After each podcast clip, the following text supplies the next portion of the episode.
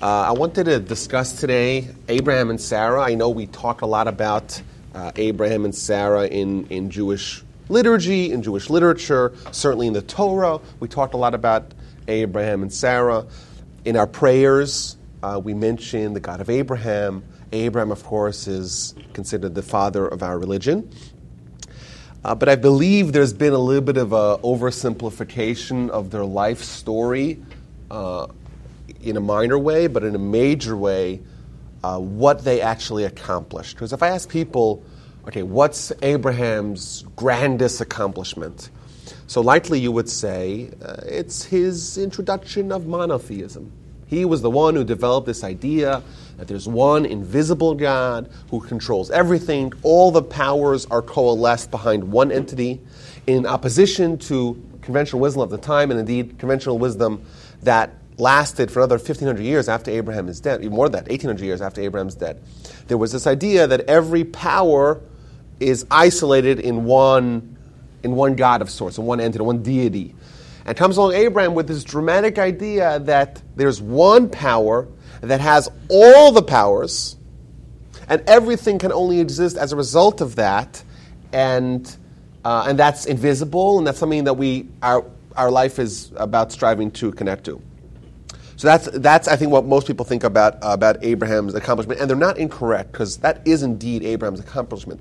But what I, want, what I found by discussing or by investigating Abraham's story was that the methods that he actually employed, A, with himself, and certainly with the people around him, and his work and his accomplishments weren't necessarily as easy or as linear as that may sound. So it's like we think of Abraham as being this very clever guy who comes up with a wonderful idea that we know to be true, of course, and we know that to, to be the idea that conquered, really, the, the idea that won out out of all the ideas present at the time.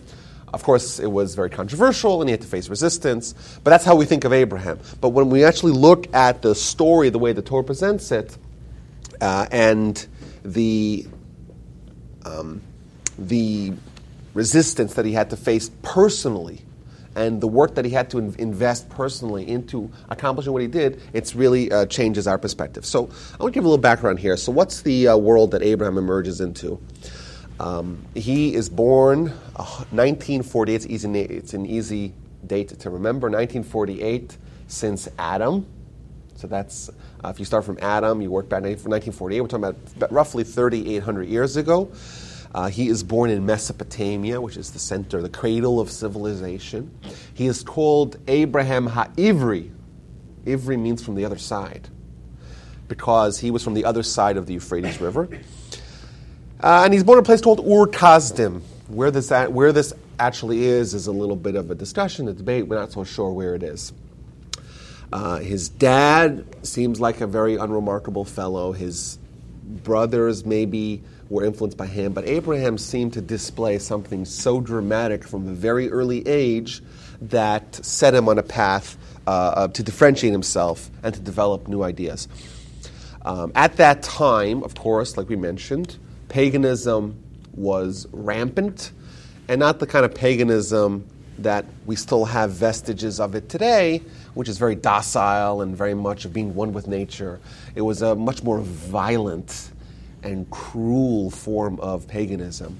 For example, we know that uh, the idea of child sacrifice, of human sacrifice, was common, was widespread. And that was considered a way of making an offering to, to uh, a god of sorts. Uh, there, the, the, the, the, way of life, the uh, immersion in uh, promiscuity was in ways we can't imagine. The um, male, female prostitutes were common. Uh, the monarchs would all declare themselves as deities of sorts. These are things that we can't imagine. Uh, but you have a king who wants total commitment from their subjects. So they say, Well, I'm actually a descendant of this star, and I'm a demigod at, at, at a minimum and thus they demanded complete fealty from their subjects. Uh, so, for example, the first tyrant that Abraham encounters is a fellow by the name of Nimrod. Nimrod in Jewish sources has the anonymity of being someone who recognized God and rebelled nonetheless. He is the one who we say, Yodea Ribono Kaven Limrodbo. He, he knew God. He had the intellectual capacity to agree with Abraham when Abraham presented his ideas. But because that would collapse his empire, because his empire is predicated on him being a God, he rejected it. And he suppressed Abraham, and he, and, and he, he suppressed Abraham's movement. So let's talk about Abraham and, and, and how he developed his ideas. So the Rambam gives us an interesting background um, to the story of idolatry.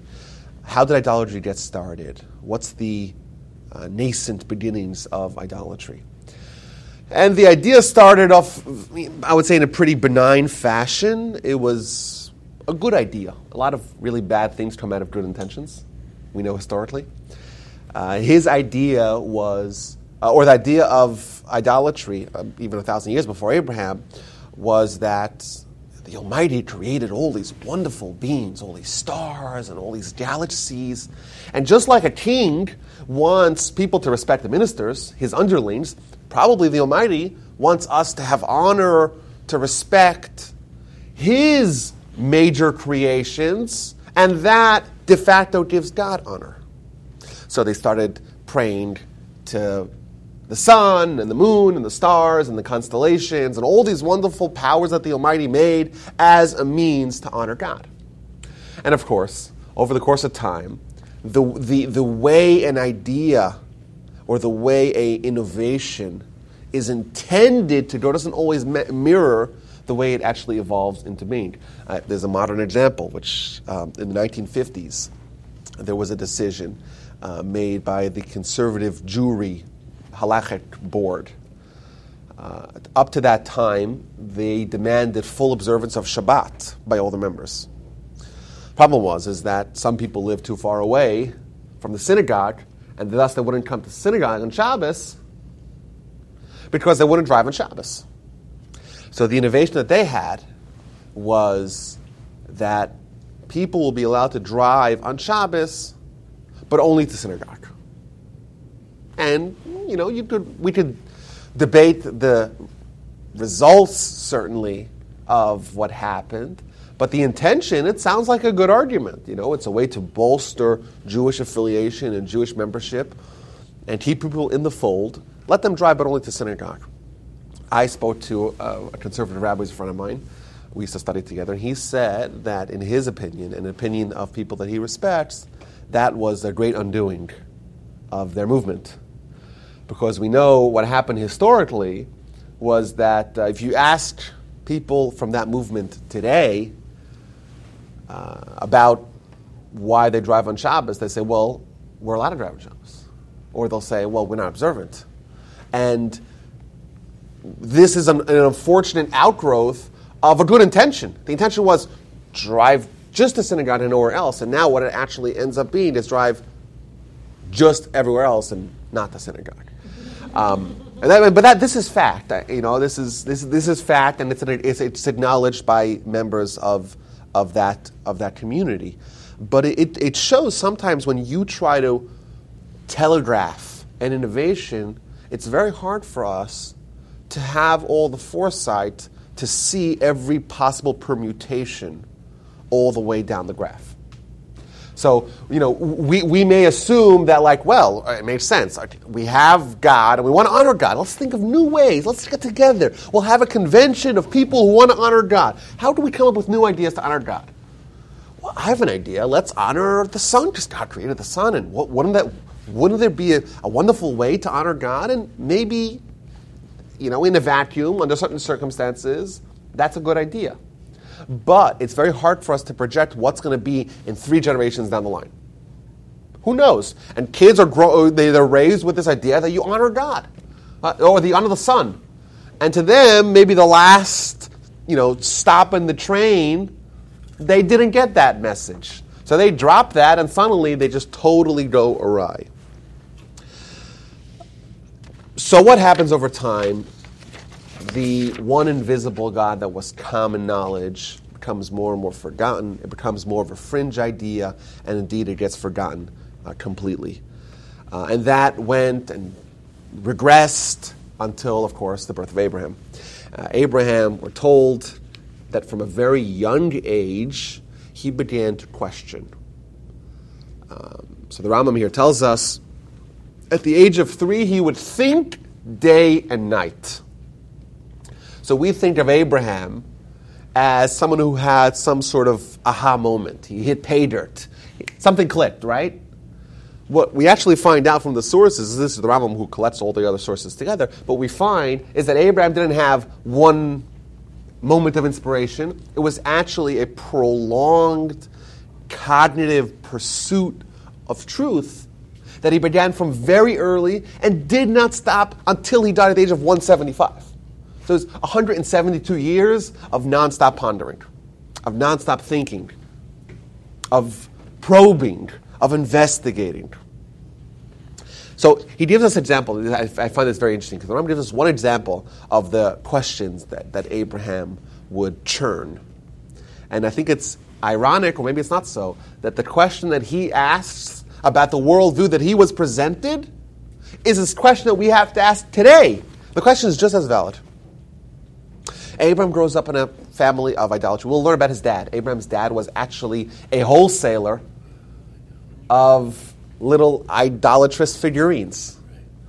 And that's the family and community and society and culture that he grows up with. And Abram starts questioning it. And by the way, this quality of questioning conventional wisdom is a quality that is the hallmark of Jewish scholarship today. And it's interesting to find parallels between Abraham and what made him unique and what made him accomplish great things and what made Jews today, descendants that are 120 or 110 generations removed from him, are displaying almost exactly. So, Abraham, what's the question that he asks? The Ram tells us here. He would ponder as follows How is it possible that the galaxies are all running in, this, in an orderly fashion? Which we could modernize by asking, what is or what is the source of the energy that engendered the Big Bang? and engenders the movement of Earth. Remember, Earth, if it doesn't move, we're all incinerated because we'll be drawn in to the sun and we will die a very painful and unfortunate death. So the fact that we're alive is because Earth has energy that's propelling it forward. And thus, it cre- creates this equilibrium where we're being drawn into the sun, but we're being drawn away from the sun, and thus we don't get incinerated. That's a question that's as valid today as when Abraham asked it 3,800 years ago. You know why? Because there's no answer unless you open up your heart for a reality beyond the rules of physics, beyond the world that we have, that we live in, that we are constrained by. It's not possible for us to create matter. There's no way to do it, or energy for that matter. We can transfer matter, we can transfer energy, but we can't create it. Thus, there has to be some other existence that's not bound by our rules. That Abraham figured out 1,300 years ago. And indeed, today, it's still checkmate the people that reject Abraham's legacy. But this wasn't some sort of uh, one time thing. He, this was one example of the question that the Rambam actually brings us. There's other examples that are brought in other Jewish sources of questions that Abraham asked. But it was a pursuit of day and night, it was relentless. He was a creative innovator. He was also, we'll see, an iconoclast, certainly the way um, uh, in respect to his generation. But he was also uh, persevered. He had the wherewithal to plug away and ponder and pursue truth, even if it's unpopular, even if it's going to endanger him, as we'll see.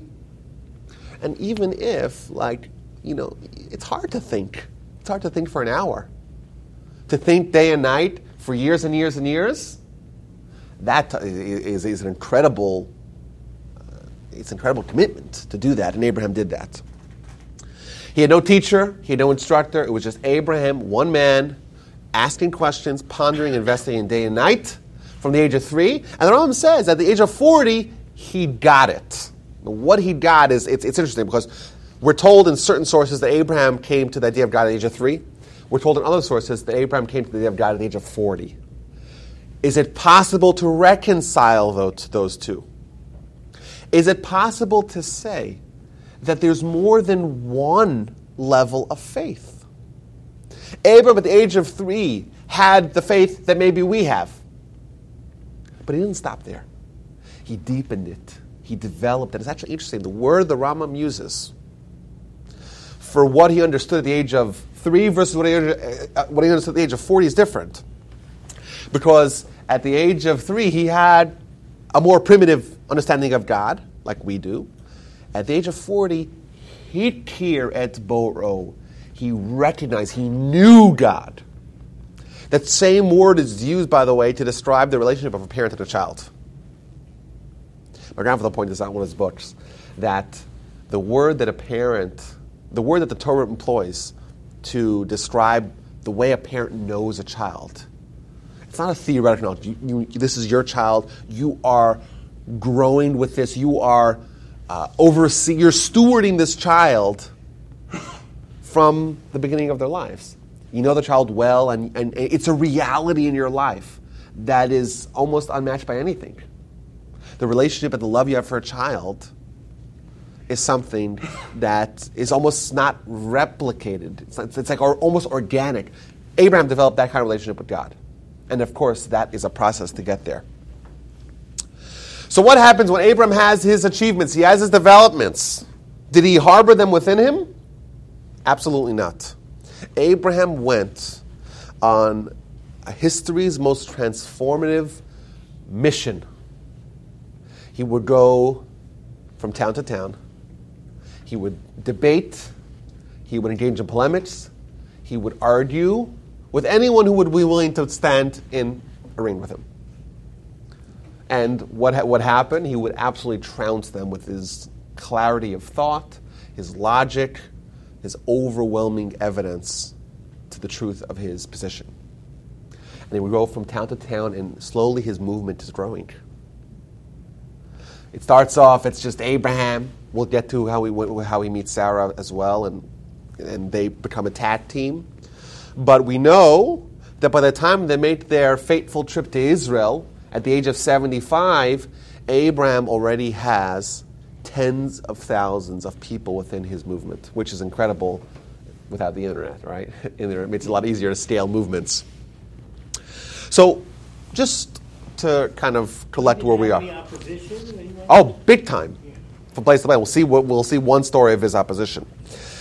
Uh, so clearly, we see that Abraham was a dissenter. Abraham was not someone who was placated by conventional wisdom. He wanted, he was a truth seeker, and he was a questioner, and he was an innovative thinker, and he was someone who was committed to the long run. He wasn't just, you know, he, he the pursuit of truth that he displayed didn't stop him no matter what.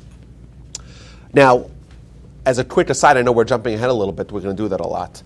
Uh, when we talk about us being the chosen people, the, the sources that we have for, uh, for that claim is in the Torah, where the Almighty says again and again that you are going to be our people. You're, you know, you are going to have the land of Israel, for example. You are going to be God's ambassadors to the world. But being presented as being the chosen people, that makes it seem like it was an arbitrary choice. That makes it seem like, you know, we were chosen randomly. We won the God lottery when we realize the commitment that Abraham invested into this pursuit, it flips on its head. It's not that God chose Abraham to be his messenger, to be his ambassador, and thus his kids to be the Jewish people. Abraham chose God. And thus Abraham accepted for himself, for his family, what would ultimately develop into a tribe, and of course would become the Jewish people we accepted upon ourselves this mission of bringing the idea of God into the world and teaching it despite facing tremendous resistance. This is the story of the Jewish people. You know, we, we, are small, Abraham's really young. We're in a world that is screaming everything that we are coming to fight against. We have a tremendously uphill battle. The resistance is fierce. We have to be creative and innovative. Ultimately, we're going to be successful. But um, clearly, it's not that uh, the Jewish people just got lucky that we won the lottery. Chosen people is, uh, is you know, is, is not to be understood that it's any rant. Abraham acquired by right this mantle of leadership.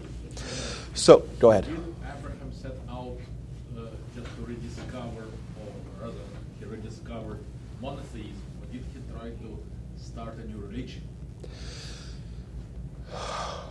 It's unclear um, because Abraham, he was preaching ideas. Uh, and we'll see later on, Abraham actually was able to understand Torah without being instructed. So it's not clear. It's a good question. It's a very good question. Well, Um, wait a minute. Abraham was trying to teach truth. But, but, but by um, Batali's question, uh, it implies that when you say rediscover, it implies that monotheism was there before. Well, well, Adam had monotheism, right? I would assume Adam. I don't know. Uh, Well, you read the story. Adam, uh, uh, you know, uh, Adam obviously began with that, but he lost it. He, not him, but progressively over over thousands of years, it, it got it withered away. And Abraham was the only one who discovered and developed this idea independently. There may have been people concurrently that still maintain this tradition.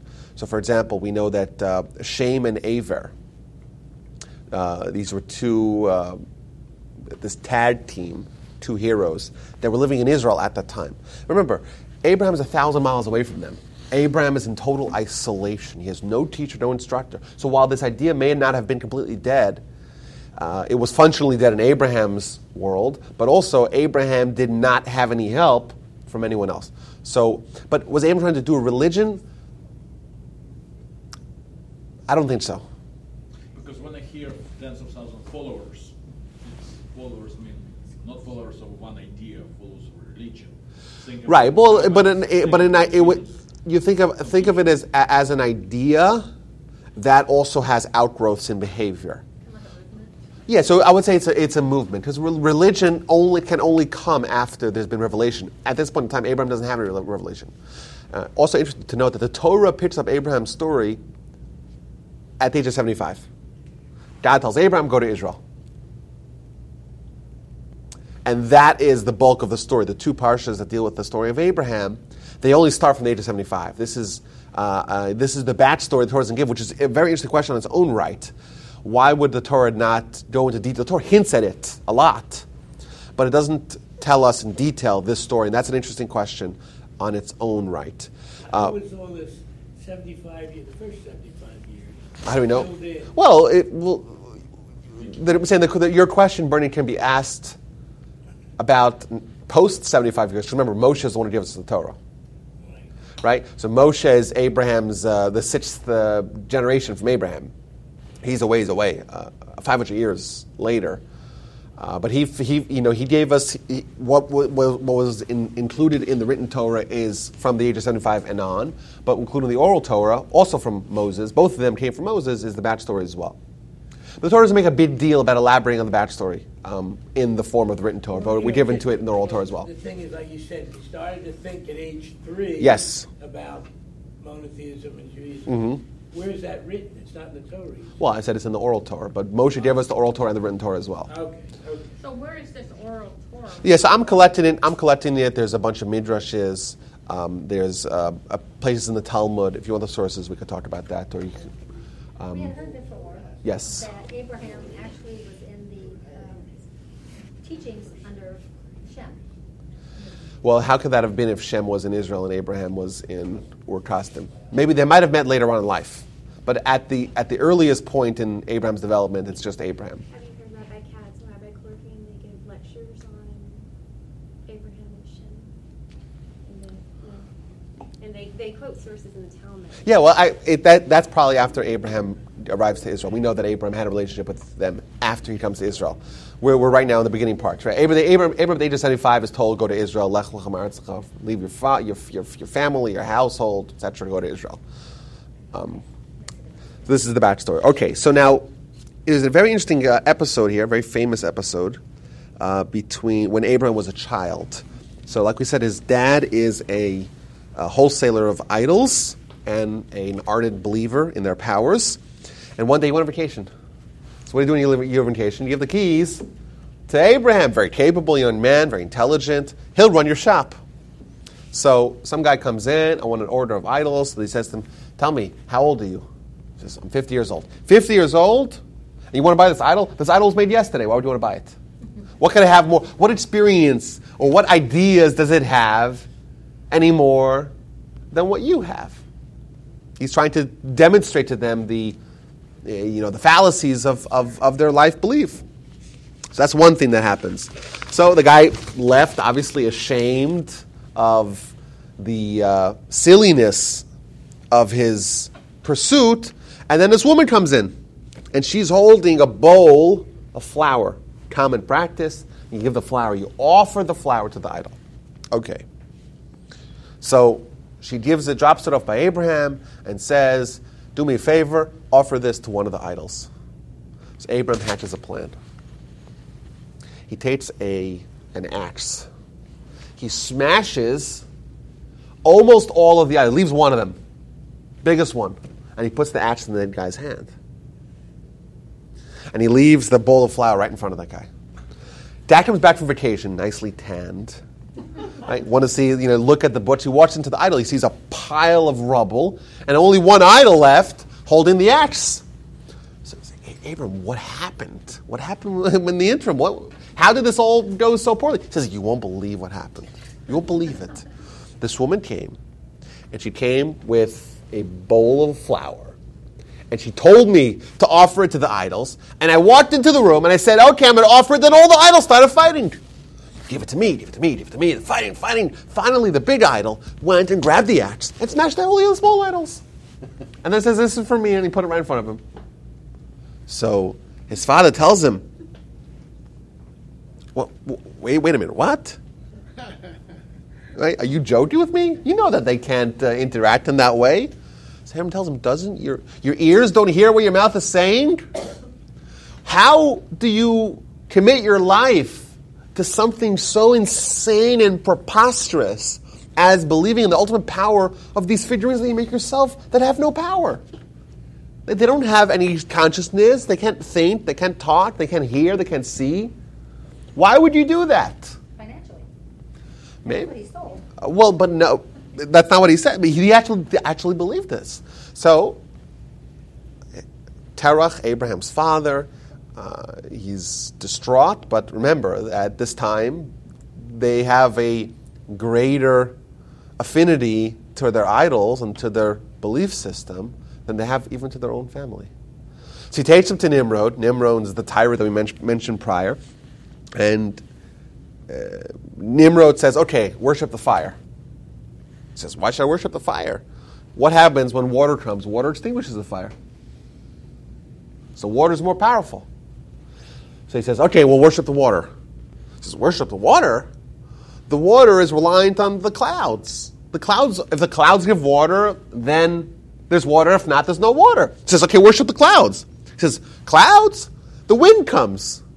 And the wind blows away the clouds. He says, Worship the wind. He says, Wind? What do you mean? If you look, he, he says something which is uh, elaborated elsewhere in Jewish sources, but a, a human encompasses all the wind within him, which means that the wind that's within us, which is referring to the spirit, doesn't escape from us. So human's more powerful than the wind. She says, worship the wind. Like, so Nimrod is frustrated with him. He says, listen, here's a fire. Either you worship it or I throw you in Of course, they bring a whole procession. Everyone's going to watch it.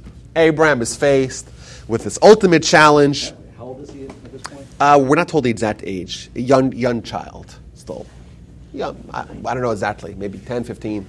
Maybe there are some sources that say here. So everyone's there watching. And Abraham's brother, Haran, or Haran, he says like this he says it's either Abraham versus Nimrod, right? I'm going to wait to pitch sides. To, I'm going to jump in the wagon of the winner. If Abraham wins, I'll follow Abraham. If Nimrod wins, I'll follow Nimrod. So what happens? Abraham says, "Sorry, you know, I'm done." Right? They throw him in the fire, and miraculously he survives. The Almighty inter- intercedes on his behalf. So then Nimrod, of course, is the guy who is not impressed because he knew God, yet he rejected him nonetheless. And he says, "Okay, any more volunteers?" People say, no, no, no, I'm not going to take my chances. I'm going to go bow down. But Haran, Abraham's brother, says, You're looking at him. Abraham won, right? It'll work for me. He throws Haran in, and now Haran dies. The brother dies. And the brother dies as well. And the difference is, is that Abraham went in with the intention of giving up his life for God. When you commit yourself to God, God commits himself to you. Haran went in with the intention of being saved. He wasn't committing himself to anything. You get thrown in a fire, you get incinerated. That's what happens. Those are the rules of the rules of the world. It's like all those people walking on the rocks the other day with Tony Robbins. That's right. now, I, I, I, I want to stop in here and, and, and draw out a, an interesting lesson. Um, we look down shamefully at the pagans of yesteryear. Uh, how could an intelligent person submit himself to something physical, senselessly believe that it wields power over him? But I want to point out something that's going to be a little unsettling here. We matured as a group, we could hear it. In truth, we indeed are almost no different than the pagans of yesteryear. Because in our lives, we make choices and we make prioritizations that also are senseless. And we went through this exercise before, I'm not going to go through it again. But if anyone, and we all do this, so all of us, prioritizes a physical and material world that we all know has a shelf life. We all know that in 100 years from now, give us 110. 110 years from now, we're all dead? Everyone agrees? We're all dead? Okay, so there's a maximum of 110 years of every physical material pursuit that we undertake. That's the maximum. It's one of it's like those 99 year leases, right? We can never actually have it forever. Never. But we do one mitzvah. A mitzvah accrues to our spiritual bank account, not a physical bank account. And that lasts us forever. I was, I was teaching on Shabbos. There's this amazing Rambam that says, I mentioned this last week, that you do one mitzvah perfectly, and you earn via that mitzvah eternal life in Olam Haba. Yet we see it's common that people prioritize this world and its pursuits over Olam Haba, and it's senseless.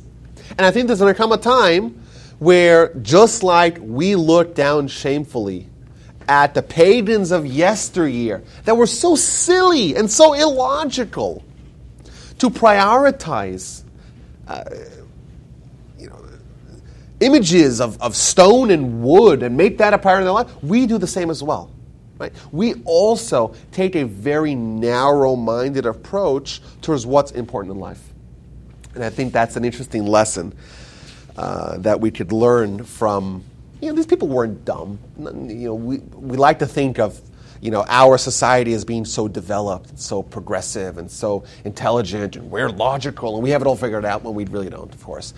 Um, these were the same people as us, and in fact, there's, there's intellectual titans in times, uh, in times past that have tr- done tremendous things uh, cognitively. These people were not dumb.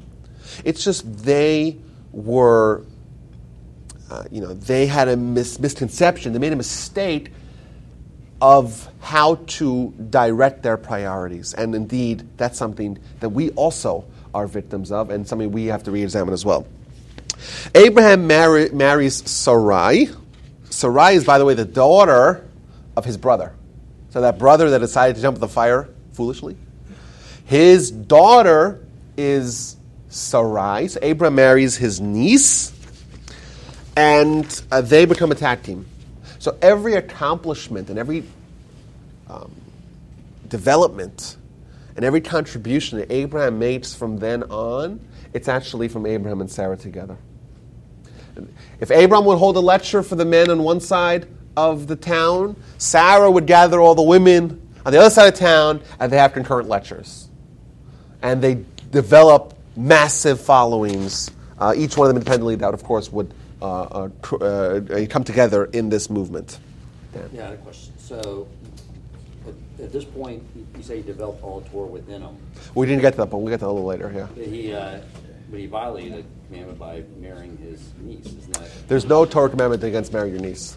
that- that's, that's Fair game. Relationship? Nope, it's not prohibited. Okay. It's creepy and it's uh, inadvisable. In fact, actually, I'll tell you something uh, surprising. The Talmud actually does say that a person should marry his niece. You know why? Why? Because he should marry his sister's daughter, not his brother's daughter.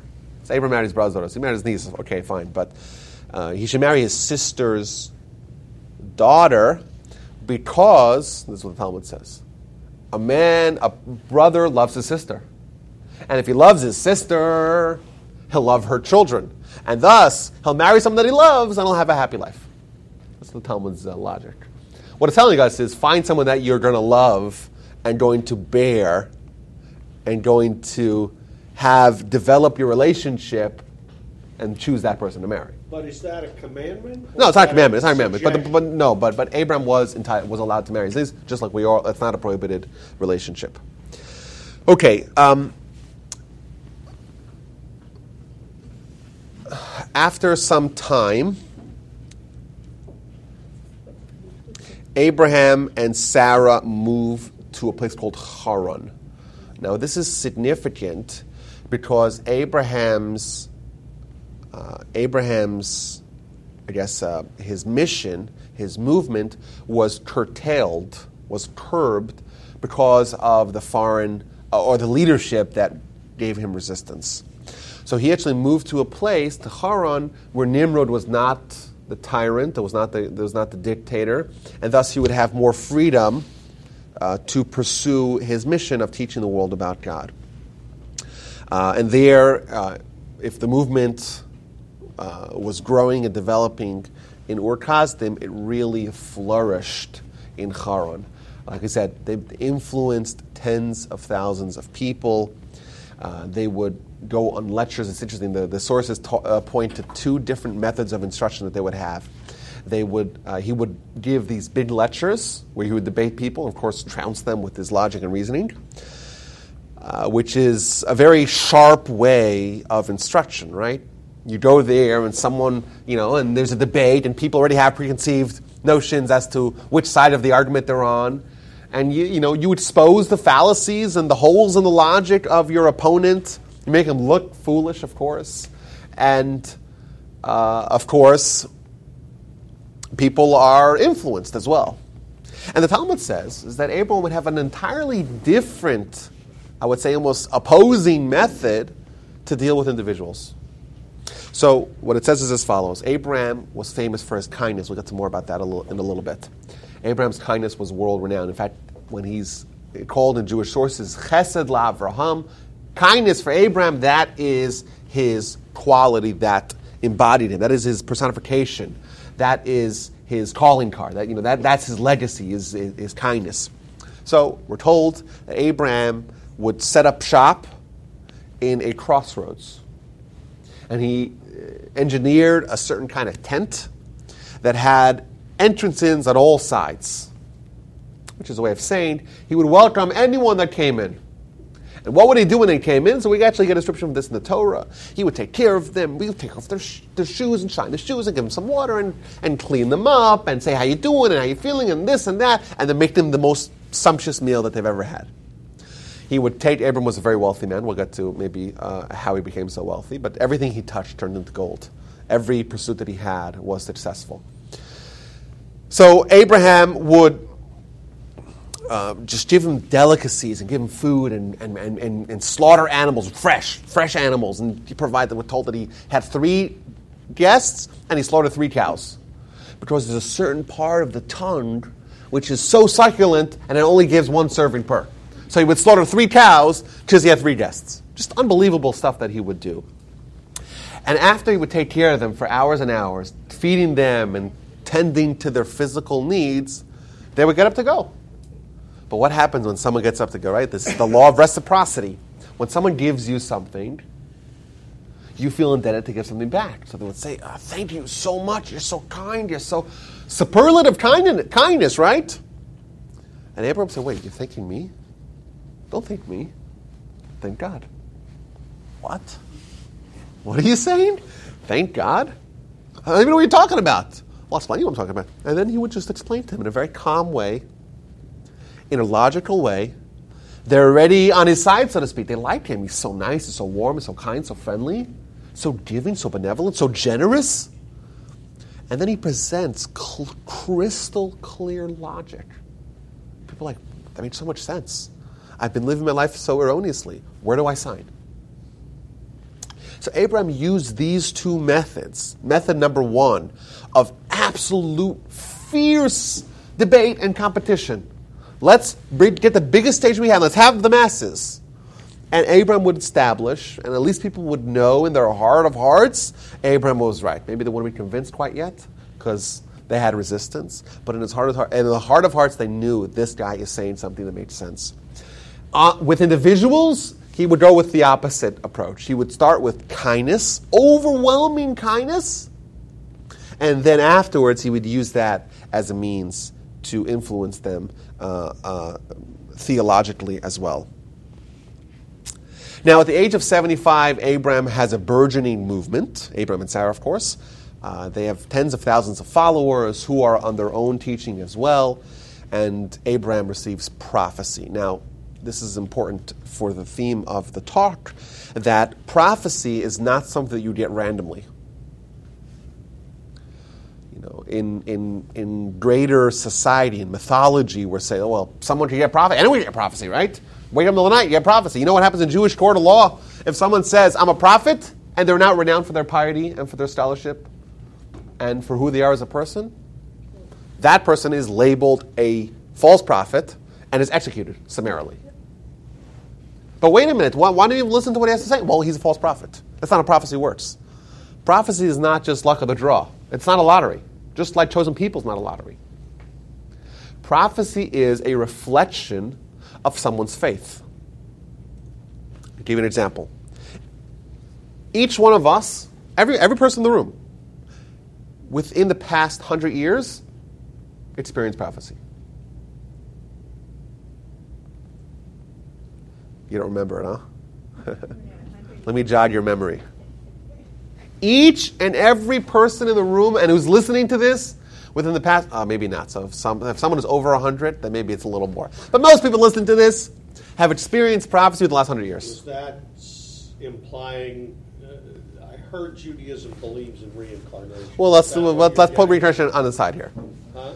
The second, wait a second, right before someone's born, the Talmud says that they experience prophecy.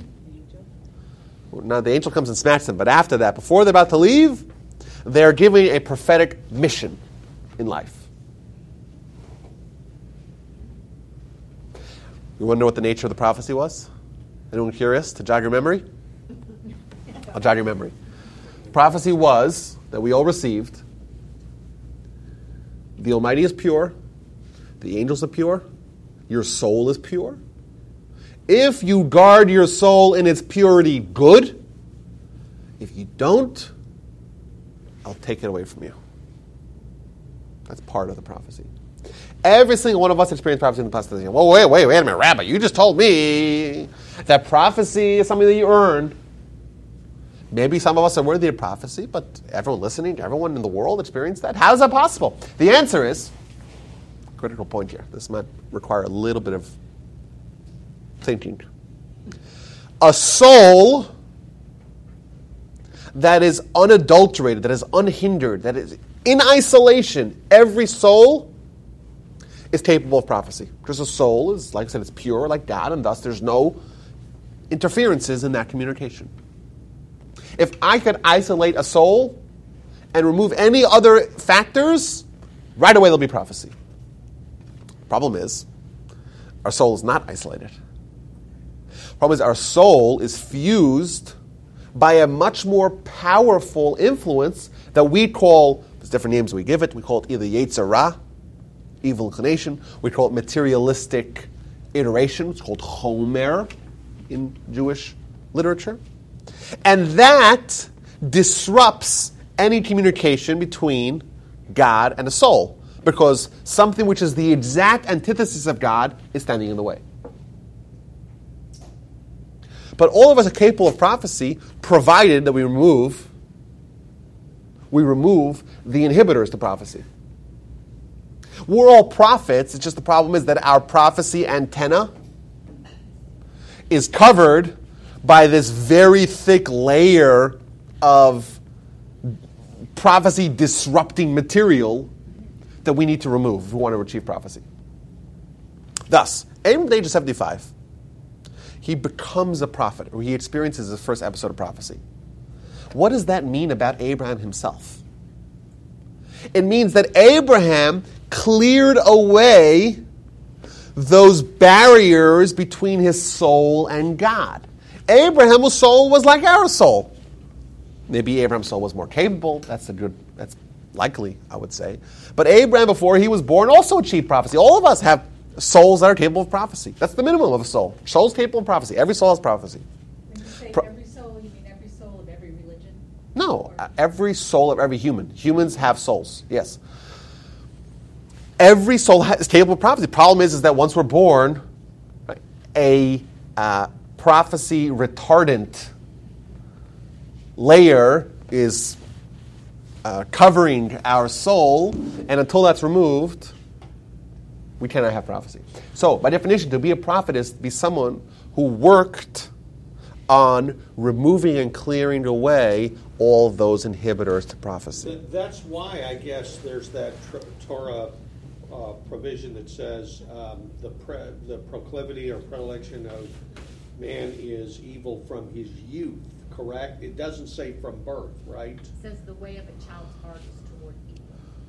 Yeah, but but that but that, that word that, that word ki yetzer leva adam raminu urav, which is uh, the beginning of Genesis chapter nine. Right. Uh, but the word that says is yetzer. What is yetzer? Yetzer is, is referring to the yetzer hara, But what is what are the what's the English translation? What, uh, evil inclination.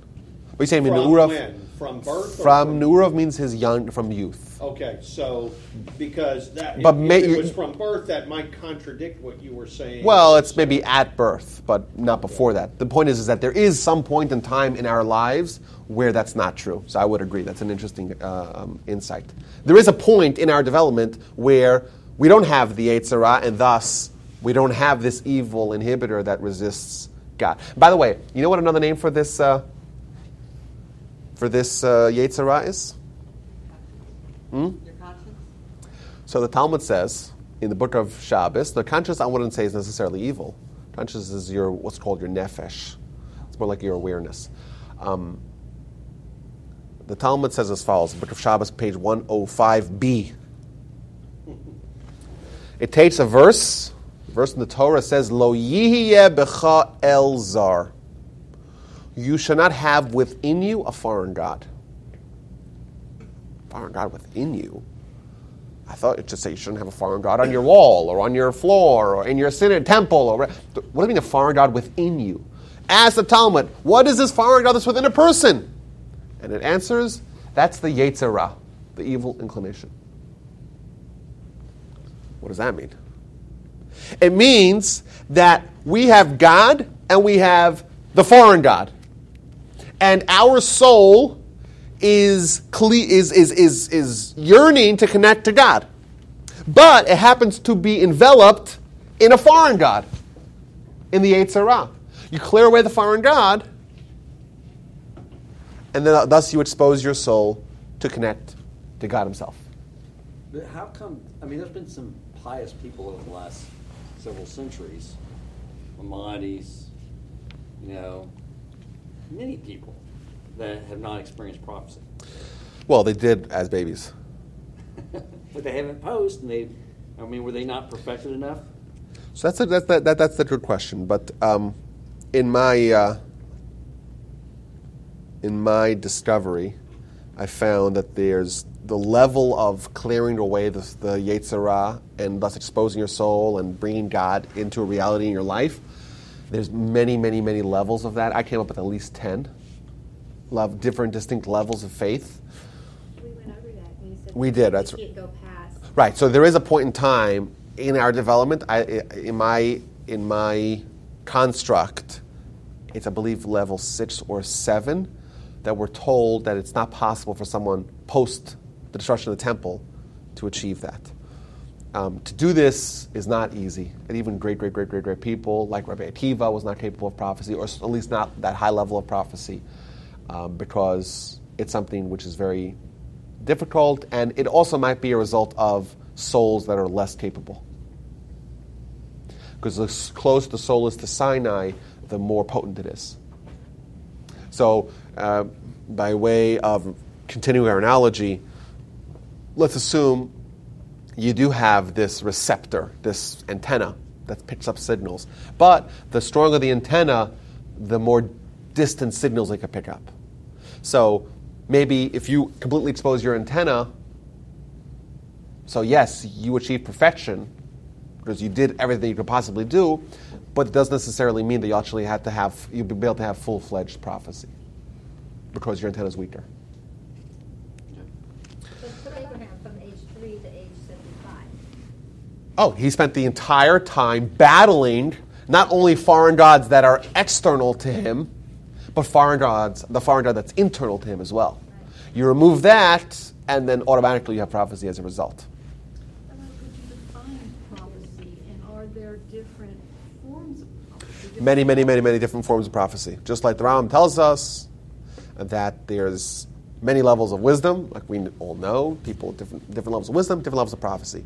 So what would be like, maybe just a general definition of prophecy? uh, general definition, well, different levels of prophecy. We have prophecy that's still possible today called Ruach HaKodesh, was called the Holy uh, Spirit, and translated this. Whenever these, trans- whenever these things are translated, doesn't come out so good. But there are levels of prophecy that's still possible today. It's a very, very, very low level of prophecy. I wouldn't even call it prophecy. It's not called nevuah. It doesn't share the same term, but it's some sort of communication or interaction uh, that we could have with a spiritual world.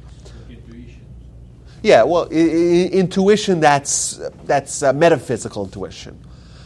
Uh, the Talmud says, for you an example here, that uh, a dream is a sixtieth of prophecy.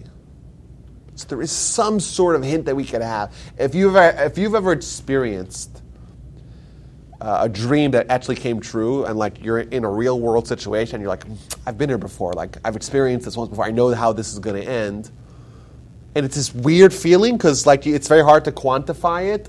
That is an example of some sort of inkling of prophecy that you may have had. But that's of course like moshe has taught all of torah directly from god without moshe at all interpreting anything because he's a direct channel of god. That's of course a, a vastly different level of prophecy. Maybe we should schedule a time to talk about uh, the various levels of prophecies and what we could get and how we get it and So you're gonna say that deja vu is like, uh, Well, no, not necessarily. But there is this idea of a dream being on a certain level of a, prof- a prophecy. Whatever that is, good question.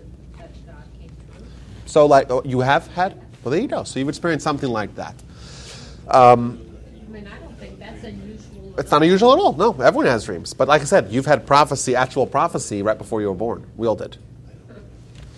Okay, let's uh, let's continue. So Abraham, we, we get here a little bit of an insight, which I think is the kernel of the idea that I want to develop throughout the course of uh, of of the talk. And by the way, Sarah was a greater prophet than Abraham. So whatever we're saying about Abraham and Sarah, these, the, the, they they were in lockstep on this. When we say that Sarah was a greater prophet than Abraham, means Sarah removed the foreign God within her even to a greater degree than Abraham did.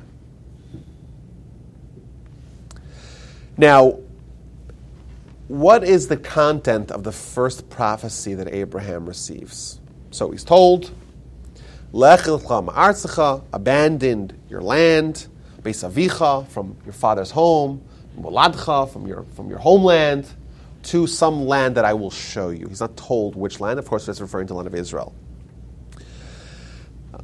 Abraham, of course, goes to Israel, and in Israel, right when he arrives, he receives another wonderful tiding. I will bless those that bless you, and I will curse those who curse you. And he's given the first hint of he's given the first hint of this idea that he's going to be the father of a nation that's going to occupy the land of Israel and is going to be God's people. Now, we see a pattern, of course, between Abraham and his uh, his uh, you know his descendants that Abraham was told by God, whoever blesses you will be blessed, whoever curses you will be cursed. And we see this in pattern in Jewish history. Uh, uh, one glaring example: the acme, the high point, the peak of civilization in Spain was what's called in Jewish history the golden age of Spain, from about the year 800 to the year 1200, where the Jewish people were given some sort of autonomy in Spain. They were given official recognition. They were able to live unmolested. And that indeed marks the high point of Spanish civilization as a whole. In fact, only a few months after the Jews were forcibly kicked out of Spain in a terrible fashion, they were actually asked to come back. You know why? Because what happens? Suddenly the financial system collapses, and commerce collapses, and interaction with other societies uh, starts to wane, and intellectual achievements, intellectual uh, and uh, in innovations that helped everyone, suddenly that the, everyone realized, whoa, the Jews were a boon to the society, and we foolishly decided to kick them out. But we see that the society's rise and fall can be mirrored on a graph. Obviously, of course, this is a big time, uh, macro sense, uh, to their treatment of Jews. Well, actually, Germany prospered after World War II without Jews. Okay, fine. So maybe that, uh, yes, like I said, you have, to look at, you have to look at it in macro terms. Um, Why are they inviting them back? They came to terms. Yeah, Well, there were about a hundred thousand in Germany, probably, but they're. They're actively inviting the Jews back. Yes. But you were saying that they had this large following, and you know, when I think of Jews, I think of a biological, um, Yeah, but they changed their descendant of attitude, Abraham. right? What, the, the followers, did they become. Jewish eventually, or did they? So some of them, so they're actually called converts because they converted not to a religion but to an idea, to an idea and an ideal and an ideology. Uh, some of them we know stuck with the people, like for example Eliezer, Abraham's right hand man. He wasn't biologically Jewish, but he was ideologically Jewish. Um, and it's likely that converts today are descendants of Abraham's followers, even though they're not descendants of Abraham himself. So that's an interesting idea. But what is perplexing is we know that while Abraham had a movement that developed and and grew, we don't know what happened to those people. They, a lot of them fell off. The question, big question that we have to ask is why. But that's uh, maybe for a separate talk. Um, so I want to talk a little bit about Abraham, how we study Torah, and just trying to develop this idea of, of not looking at him uh, simplistically. Um, I mentioned this before, I'll say it again. Oh, a, few, a few months back here, we talked about Abraham and Moses and Mashiach, these three individuals um, that represent three different eras in human history and certainly in Jewish history. but we're told something very curious about them that all of them will ride on a donkey. We spoke about this in the past. Uh, and it seems a bizarre insight. You know, wouldn't it be nice if we gave, this is America, the Mashiach came, we give a nice Cadillac, right? Or, or maybe we give him a, a Tesla. But why, like, what's this idea of, of driving on a donkey? And not only that, we're told in the Talmud that the same donkey that Abraham drove, and the same one that Moshe drove, and the same one that Mashiach will ride. It seems a bizarre idea to think that we're just told about the, the we're told about the methods of transportation of great Jewish leaders. But as students of Torah, we're trained to look at it a little bit more critically and perhaps to recognize that it's not merely uh, a mode of transportation that Abraham, Moses, and the Messiah share. Rather, it's actually a description of character. And what we mentioned, that the, the, the, the donkey is representative of our physicality. Even the word that we use, homer, sounds very much like the word for a donkey, which is chamor. And when Abraham, Moses, and Messiah, the three transformational leaders, they're the ones who drive a it, who ride a donkey, as if to say they have, they commandeer, they control their physicality. They're in total dominion over their physicality. Abraham conquered his foreign God within him, that is his Homer, that is his proverbial donkey, and he was in total control over it. It did not wield any control over him. He rode it, it did not ride him. Yes. Can you make that analogy as a, in today's, uh, as a Democrat? Uh, Oh, we're not going to go there. Now, we're told Sorry, I couldn't resist we're told that Abraham studied all of Torah by himself. Even though it was not yet revealed, Moshe comes 500 years later, of course. Mount Sinai happens hundreds of years later. How did Abraham study all of Torah himself? What did he do? Advanced copy. We, we, well, well, okay, so you you could say he's a prophet, and thus he had an advanced copy. But we're told, but he had an advanced copy to everything. In fact, we're told that he even knew innovations that are rabbinic, things that happens even later. Very bizarre. So the Talmud asks, "Mehechan lamad Avram Avinu Torah." From where did Abraham study Torah? And we're given two answers, which in reality are the same answer. The first answer is Me'atzmo lamad. He learned it from himself. And the second answer is that his two kidneys became like two jugs of water that were well springs that taught him Torah. But where are your kidneys? They're within you, right? In fact, they're deep within you. Whenever the Talmud and Jewish literature talks about kidneys, it's referring to something which is at the, the depths of someone's innards. Now, how do you study Torah from within you? You can only study Torah from within you if the Torah is actually within you. So let's connect a few points together. We're all capable of prophecy because our soul is capable of prophecy. You know what else our soul does not need any instruction in? Torah. We've already got it at birth. We had it at birth because bef- at birth we have prophecy and we have Torah because our soul is capable of prophecy with God and has Torah innately. Just like every cell, every human cell, has in it the entire human genome. In a, a single cell, tiny, so small, you can't even imagine how small it is. But it has within it all the data of all the human body. In fact, I, I read recently, um, someone was writing about how efficient is DNA, the storage of DNA, d- data being stored in DNA. It said that if, if all of the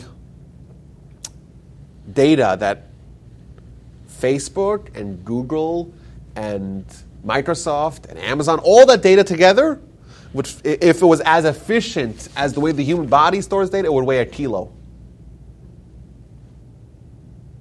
But of course, they have to have city, entire cities of data centers that uh, use, you know, an insane amount of electricity to just keep their data going.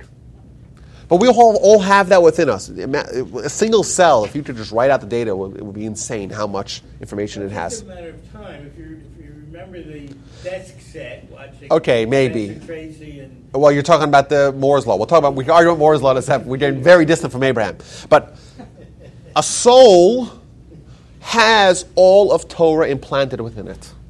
It's got all of it within it. If you could somehow find a way to shed yourself of everything that separates your consciousness from your soul, of removing all the foreign elements, of riding the donkey yourself, being in total control and not having it control you, you could study Torah internally. You could study, and of course, the, the, the Talmud gives a, a little bit of Talmudic flair that he exposed his kidneys. It means, he exposed the soul that was latent and dormant within each and every one of us, but he exposed it, and it rushed forward, and all the data was brought out from within. He studied all of Torah. So we see Abraham's Torah study, Abraham's prophecy, and indeed, I would say Abraham's kindness as well. It wasn't just isolated elements, it was actually a result of hard work. That it's unimaginable to rid yourself of every influence of, the, uh, of evil inclination. What kind of monumental effort that is. And by the way, that goes with putting God in control of yourself, of accepting God, you have to get rid of the foreign God. If you are going to accept the dominion of God, to the degree that you rid yourself of the dominion of the foreign God within you, that's the degree that you allow yourself to have to come under the wings of one God. So essentially, to the degree that we still have the Yetzer Hara controlling us, that part of our life, whatever area that that takes up, cannot be controlled by God. They're, they're, they're mutually exclusive. So when someone says, I got a very uh, controlling Yetzer Hara, it controls me, it tells me what to do in the morning, afternoon, and night, I'm totally under its spell. But I believe in God. That belief is theoretical, it's actually not practical. Because it's a belief, but you have another foreign God that trumps your, so, so to speak, invisible one God that you claim to believe in. Because if you really believe in it, it would be manifest in your behavior, your attitude, and priorities in life. To the degree that your priorities and your attitudes in life are divergent from what they ought to be in a spiritualistic sense, that demonstrates, indeed, that you don't believe in God. Maybe theoretically you do, but is that really considered belief? And Abraham was the one who rid himself of his internal foreign God. And that is how he got the kindness, and that's how he got the prophecy, and that's how he got the Torah, and that's how he got, indeed, the idea of monotheism. Go ahead. so people are actually, for a long time, they were exposed to Torah before they were born, even though Torah had not actually been. And indeed, that's a tradition. That's a tradition that each that, that every Jewish child knows that a child in utero studies all of Torah. How do you do that? Well, because your soul has it all within you, and until you do get the influence of your proverbial donkey, until you get the Yetzer Hara at birth, you're a prophet. You're like Abraham, basically. I have one fast question. Like, when you say study Torah, when we think of Torah, we think of creation. We talked about Abraham and all the other characters until Moses at the end. So if we're a baby or not even born and we study Torah, and you said Abraham studied Torah. Now, if he's part of the Torah, as we read his stories, That's, that's a good question. so is So the- studying himself? No, so he's not. Stu- he's not studying. He's not. Remember the narratives of the Torah. So this is an important thing. I know we're getting a little bit off topic, but I think it's a critical question. Why? If what does the word Torah mean? Torah means instruction. Okay, So why does Torah have stories? so you can learn. Because the stories are instructive. So the story is a way to tell over a Torah lesson. And that's why some stories are included and some stories are not included. Torah is not a book of history, even though it may be historical, because the Torah is a book of instruction. If history we learn from it, from it history, then fantastic. That's part of the lesson that we can draw out of it. But Abraham could study the lessons of Torah, even though they're not masked in stories. When you read a story in the Torah, be it about Abraham, about Joseph, about Judah, about whomever, about Moses, your goal as a student of Torah is to try to extract from that the, the lesson that's meaningful to you. It's not just history, you know, it's a lesson. So Abraham got Torah, he got all the lessons of Torah, even though he didn't get the stories and the narratives of the Torah. Okay, so one more thing here just to round this out. Abraham, we're told, he's his book of idolatry contained 400 chapters. Now, what does that mean? We have in the Talmud a book called Avodah Zarah, which means idolatry. So it's the Torah's perspective on idolatry, and it has five chapters. When Abraham, his book contained 400 chapters. Now, what is idolatry for us? Idolatry for us is things we can never do, right? The things that we disassociate it from. Would never, a Jew would ever bow down and prostrate themselves before an idol. Uh, no Jew would do that, right? Of course not.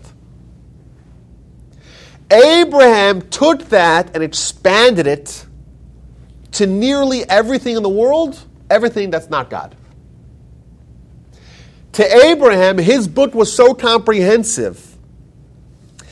His polarization of it's either God or it's idolatry. If it's not God, it's idolatry. If it's not associated with God, it's idolatry. Abraham included under the umbrella of idolatry everything that's not God. And that, to him, he rejected and repelled it the same way we repel to actual idolatry, prostrating ourselves and taking an, uh, uh, uh, an idol and saying, You're my God. You know. To us, that's unthinkable. To Abraham, in his growth and development and eradication of this internal foreign God that we all have, he made everything that is under the auspices of the Yetzer Hara, which everything that's not God, he made it as vivid and as non negotiable as we do actual idolatry. And this process, imagine kind of, what kind of giant titan we're dealing with. Someone who everything that's not God is totally evil and totally idolatrous. Well, to be clear, something that's not God but that brings you to God is valuable. Not essentially, but it's valuable because it is a tactic that you can employ to get God. So that he would value in respect to how much it brings him to God. But the, the, the way he prioritized his life, the what he assigned value to in his life, was based upon only one priority, only God. if it's something that's not God, it has zero value, and in fact, it is idolatry. Well, some things that can bring you to God, like, you know, so Abraham would have an animal, he would slaughter and give it to someone, uh, to, to a stranger in the form of kindness. He valued that because of how it can bring him to God. Now, I think maybe that alone would be enough to alter our perception of, of Abraham, but there's more, of course. Abraham, we're told, is given 10 tests. Ba'asara nisyonot nitnase Avraham Avinu. With 10 tests, Abraham was tested. Now, we're all tested with tests all the time. That's what it means to be a human. It means to be put in an area of conflict where you're going to invariably face tests and your success and or failure in those tests will result in who you are as a human, how you grow or regress. Abraham's tests are unique because Abraham is building the spiritual makeup of the Jewish nation. So when Abraham has a test, that accomplishment, when he succeeds, changes him but it also changes his progeny. And thus, when we look at Abraham's tests, we actually will find direct parallels between the qualities that the Jewish people display throughout our history. So, for example, Abraham is told, Leave your family, leave your father, leave your household, leave your country, and move to the unknown.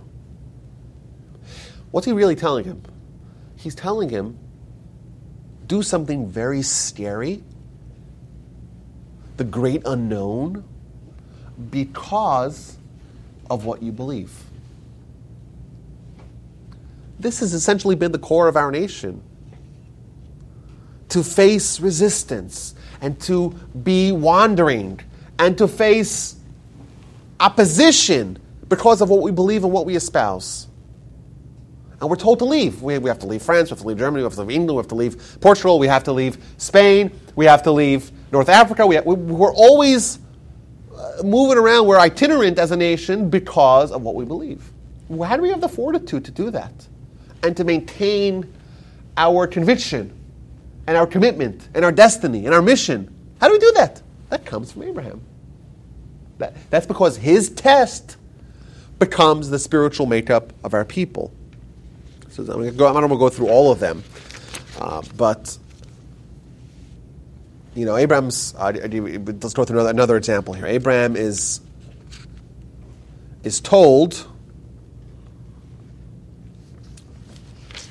So Sarah is barren. Abraham is 86 years old. He's been in Israel now for 11 years. He doesn't stop for a second. He's relentless in trying to achieve his mission. Uh, but unfortunately, what does he see? He says it's him, it's his wife. He has thousands and tens of thousands of people. But he's being promised you'll have a nation, you'll be a people, you'll be a father of many nations. All these things that he's promised. Actually, was not promised that until a little bit later. But Sarah is barren. In fact, we're told that Sarah did not even have the hardware necessary to produce a baby. Why that is is a separate question. What does Sarah advise Abraham in chapter 16 of Genesis of how to change that? To take To take Hagar. Let me ask you a question. If, you know, in modern day, if people are, modern day society, right? Unfortunately, there's a lot of infertility in modern world, especially because women and even men, as they get older, their capacity and their sperm counts and their ovulation, those themes get a little bit more difficult to uh, to be to be successful in. They get married when they're 35, 36. They got to freeze their eggs, and the whole hassle, right? You get married when you're, you know, 18. It's like works perfectly fine. Side note: ignore that rant if you disagree with it. Sarah's now 76. Sarah's 10 years younger than Abraham. She's 76, and we're told that she is no, she's past menopause. You said she didn't have the equipment. Well, she didn't have the equipment, but she had some. She had some parts of the equipment, not others. Now, let's try to find a solution. So, what's the solution? Abraham will marry Hagar. This is Sarah's idea. Abraham will marry Hagar, and by doing that, Sarah will have a baby. Now, is this like a surrogate? It's not a surrogate. Sarah's actually referring to her own baby. What's clear is, is that Abraham and Sarah had an entirely spiritualistic perception of life. Entirely. The fact that Sarah is no longer menstruating doesn't mean anything as to whether or not she'll have a child. To us, we're used to, we're living in this world. We're living in the physical world. That's what matters to us. So if that's what matters to us, that's what dominates us, well, then, of course, you know, she's, she's too late, sorry. Maybe adopt a kid. but for Sarah, the reason why she doesn't have a child is because the Almighty didn't give her a child. Well, how do you get a child? You have to convince the Almighty that you're worthy of it. Well, how do you do that? By engaging in restraint, by earning it spiritually. Well, how do you earn it spiritually? By doing something that you know is right but painful. There is nothing more painful for a woman than to have to give up her husband, especially to someone who is inferior to. They got a little woman to help now. She's she's uh, an opinion in the matter. Could you imagine?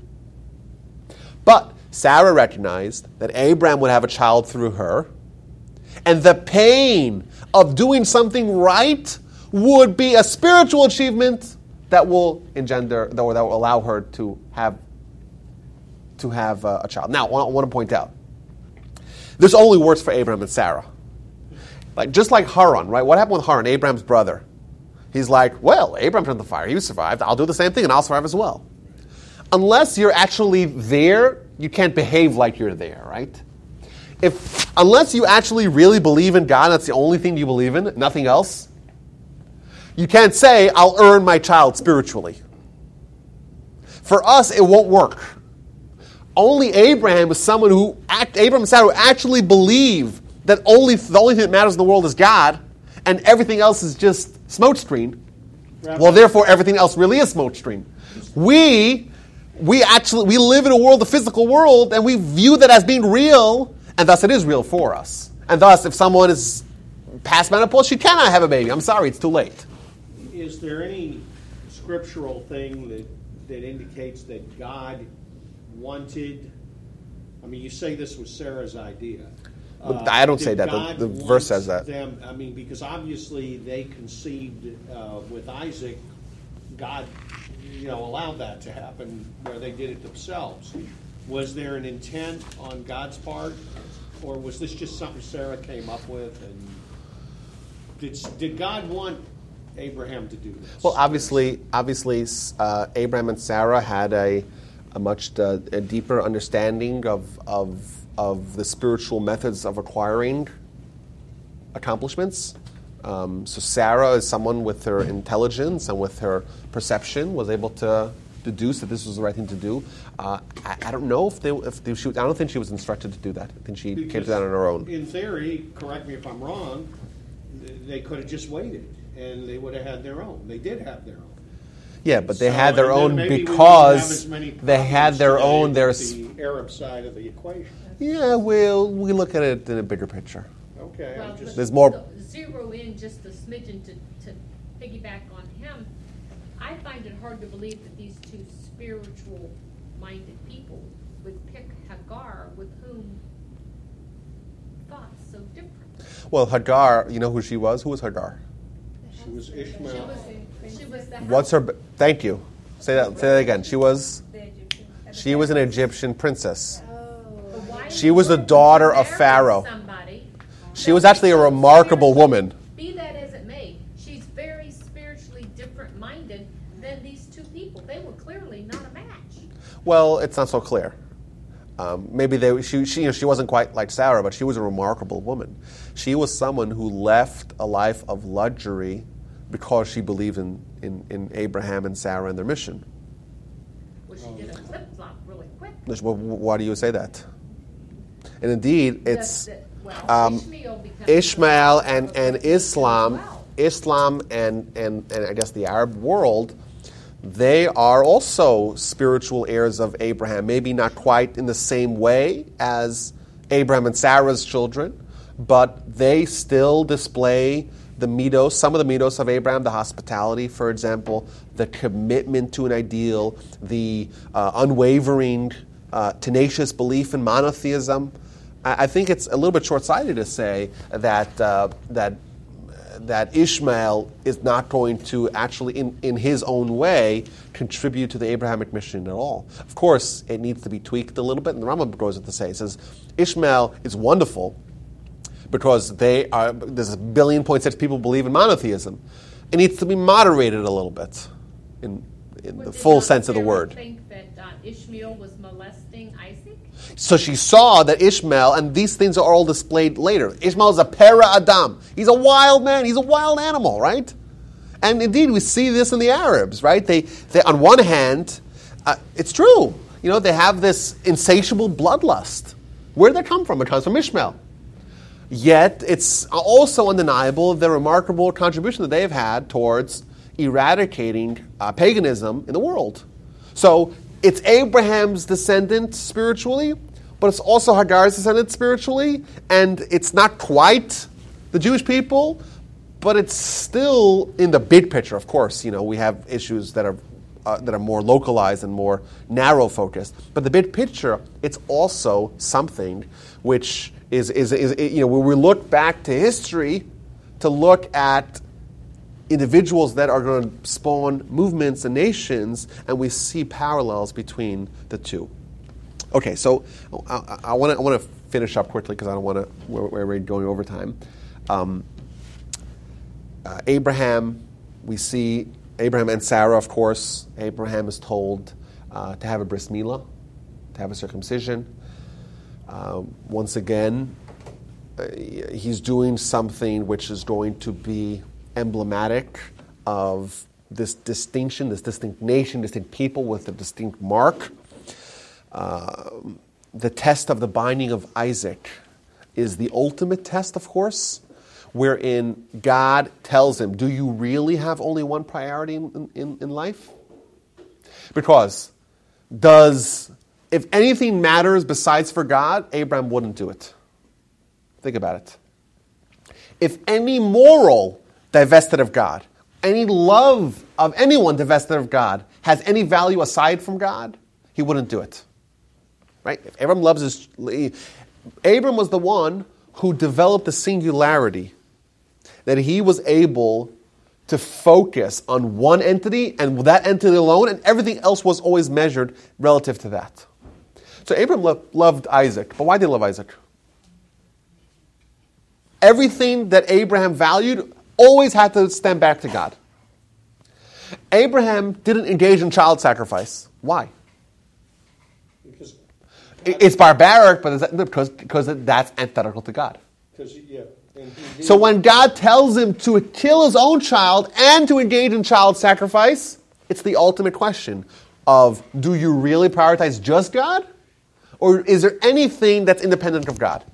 Is there any sort of barbarism that you wouldn't do because God told you not to do, because, because, irrespective of what God told you? And thus he's told to be unkind. Abraham is, is the paragon of kindness. Why is he told to be unkind? He's told to kill his own kid. Abraham, to child sacrifice? Why would Abraham want to do that? He's told that Isaac, who's going to be his heir, to kill him. All these things, is, it, it, it's a way to create the ultimate test of does Abraham value anything on its own right or only vis a vis its relationship to God? So Of course- Suppose that uh, he decided not to. well, then that, that would demonstrate that there was something lacking in Abraham's faith. Yeah. Of course, for us, you know, to get anywhere near Abraham's accomplishment as a four-year-old would be a huge step up. Uh, but for Abraham, it, uh, it just demonstrates this, this otherworldly uh, dedication to mission. Uh, Abraham is, of course, the father, the biological, the spiritual, the theological, the ideological father of the Jewish people. Uh, Abraham was the one who began this process of bringing God into the world, of tikkun olam, of fixing the world. How do you fix the world? By first, you got to eradicate the internal uh, false God that we all have within us. You get rid of that, you do it fully, you'll actually automatically have prophecy, you automatically know all of Torah from yourself, you automatically uh, include everything that's not God under the auspices of idolatry.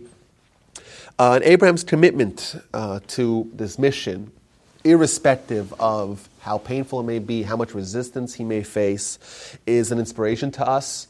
And indeed, the reason why we're around today and the reason why we have the Abrahamic zeal to make the world better, to innovate, to be iconoclastic, to be dissenters, to be innovative thinkers, it's all a result of Abraham's drive and Abraham's passion, Abraham's mission. Indeed, when we study Torah today, when we do kindness today, when we try to improve the world in the form of uh, being benevolent, being charitable, of, of bringing Torah to the world, of bringing God to the world, of dedication to Israel, all that is due to Abraham and Sarah and to their tremendous accomplishments, personal accomplishments, of course, communal accomplishments, but national, compl- uh, national and international and really historical uh, contributions they made. I would make the argument that uh, while ironically Abraham is not the most important figure in Jewish history, that would be Moses, Abraham is the most important figure in human history because he's the one who causes this you know, directional shift in the world, where the world that he emerges into is one wherein the foreign God has total dominion. Abraham personally eradicated this foreign God from within him. Of course, that developed into the Jewish nation, but he also began the process of getting rid of the foreign God, um, the foreign God that controls um, the hearts and minds and the consciousness of all the people in the world. Our mission as a nation can be stated plainly to continue and to ultimately complete what Abraham began. Thus, Abraham is a great hero for us, and of course, his legacy continues on. And I look forward to continuing next week to investigate Isaac, a much more enigmatic figure. What he did and the stories that we're told about him in the Torah are very intriguing. What we're told, what we're not told as well. It's not quite as colorful a character as Abraham. Um, even there's more on Abraham as well, but um, it should be very interesting. And I think clearly we could say that uh, a simplistic, narrow view of what Abraham was and what he did and his accomplishments is certainly erratic we actually investigate the sources. Him and Sarah, really incredible, dramatic people, and uh, their legacy lives on within our nation. I thank you all. We are having class next Sunday. Yes. July Fourth weekend. So, Wait a minute. Babies when you have a child on a That's right, it's July 3rd, that's right. huh? My Um, birthday we is on talked about Abraham's father, and, but I It's don't a very think- patriotic birthday, very close to Any be. midrash or My mom whatever died talk about Abraham's mother? You know, we know. We don't know much about him. We don't know much, you know, we know about, um, you know, I just, some of the mothers, you know, and how they treat their sons or whatever, so I was wondering if any kind of midrash or something spoke about Abraham. I was interested in one point that we. Yeah, it's interesting. We don't know much about it. Yeah. Go ahead. One thing about Abraham that I've always often wondered, and that's Yes. whenever he was traveling around, and then he was in this one area, and his wife Sarah was very beautiful, and Yes. got- and then he said, uh, they said it's his wife. He said, no, it's not. So she ended up going to the palace. Mm-hmm. But not. But she wasn't touched. Right, right. Yeah, So I- God came I didn't- that- But that was kind of a miss, I think, I don't think that was what God had wanted him to do. Well, You know, I mean, I just think he's human, you know, I mean. he's- well, it's not miraculous. present. Uh, that that story is thank you so much. That that story is not presented as Abraham making a mistake. Okay. So you have to understand why not. Yeah, and that's when I was interested in looking at the flip side, you know what I'm saying? Because I had always thought it was Sarah had maybe taken like a misstep, like maybe she just wasn't quite sure, so that's why. Hagar- It seems like Abraham knew that Sarah was untouchable. Okay, I got you, okay. So I didn't know therefore- Why, he, I said, why would he Yeah, it's an interesting question. I I need to get to all the sources and all the So, stories. I mean, there's a few things that I was